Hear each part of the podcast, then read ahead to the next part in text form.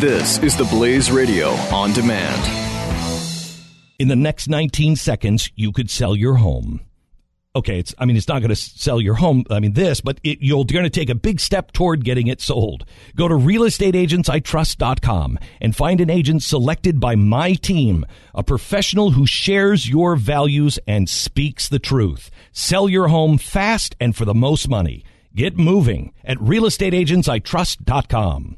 Mike Slater on the Blaze Radio Network. So this is uh, I want to quote here from Duke Pesta. He said, I started giving quizzes to my juniors and seniors. I think high school, but it doesn't matter, high school or college. I gave them a 10 question American history test just to see where they are. The vast majority of my students, I'm talking 9 out of 10, in every single class for seven consecutive years. You ready for this? They have no idea that slavery existed anywhere in the world before the United States. They are 100% convinced that slavery is a uniquely American invention. How do you give an adequate view of history and culture to kids when that's what they think of their own country, that America invented slavery? That's all they know. Okay, so this is another reason why Michelle Obama often says that the White House was built by slaves. First, to create the impression that America is founded on slavery, built on slavery, that we're prosperous today because of the free labor of slavery back then. And create the the idea that America is rotten to our core. If we were founded on something so evil as slavery, then that means anything that came from it is also rotten. This is why they say founding fathers are nothing but a bunch of slave owners, right? Because they own slaves, it means that nothing else they ever said is valid or righteous or worth listening to. And America is so rotten to its core.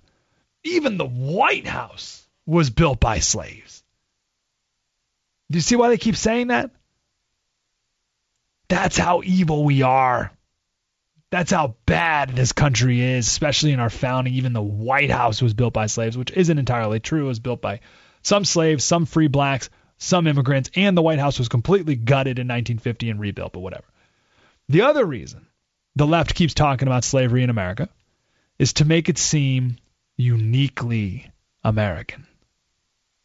They'll never mention the slave trade in Africa was alive and well long before America was a country.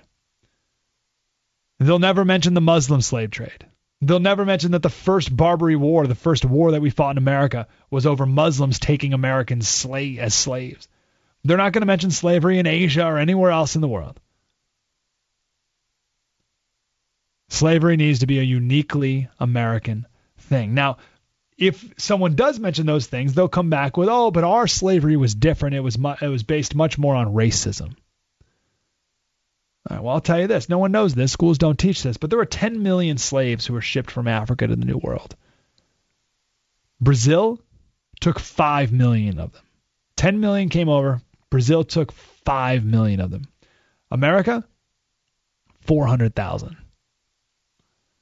The rest were throughout the Caribbean. So not only was slavery not a uniquely American thing, we are a minuscule percentage of the slave trade in the New World. About 4%. Okay, so, so what's the connection? Just like they need to make it seem like slavery is uniquely American, they have to make it seem like the climate has never changed in world history and the only reason it's changing today is because of America. People really believe that the climate has never changed. That the climate's never changed, that the sea levels have never changed, that the tectonic plates have never changed. They won't admit that, but I mean, why not? That the, temp, the, the, the planet has always been a temperature, that the ice caps have always been in the exact same place and the exact same size and that there's always been plenty of water in Southern California, which is naturally a desert and has no water at all. But they have to make it seem as if it's always been a particular way until America came in and ruined it and screwed it up. And it's the same thing with slavery. Everyone in the world was great, peaceful, everyone got along. And then America was founded. And we started slavery. No proper context given. No context given to the slave trade around us and before us and after us and still today around the world. And no proper context given to the planet and the sea levels and the temperature and all the rest. So obviously, with no proper context, kids in particular are not going to get the full, complete, and honest picture. Mike Slater, Saturdays at 3 p.m. Eastern on the Blaze Radio Network. In the next 19 seconds, you could sell your home. Okay, it's I mean it's not going to sell your home. I mean this, but it, you're going to take a big step toward getting it sold. Go to realestateagentsitrust.com and find an agent selected by my team, a professional who shares your values and speaks the truth. Sell your home fast and for the most money. Get moving at realestateagentsitrust.com.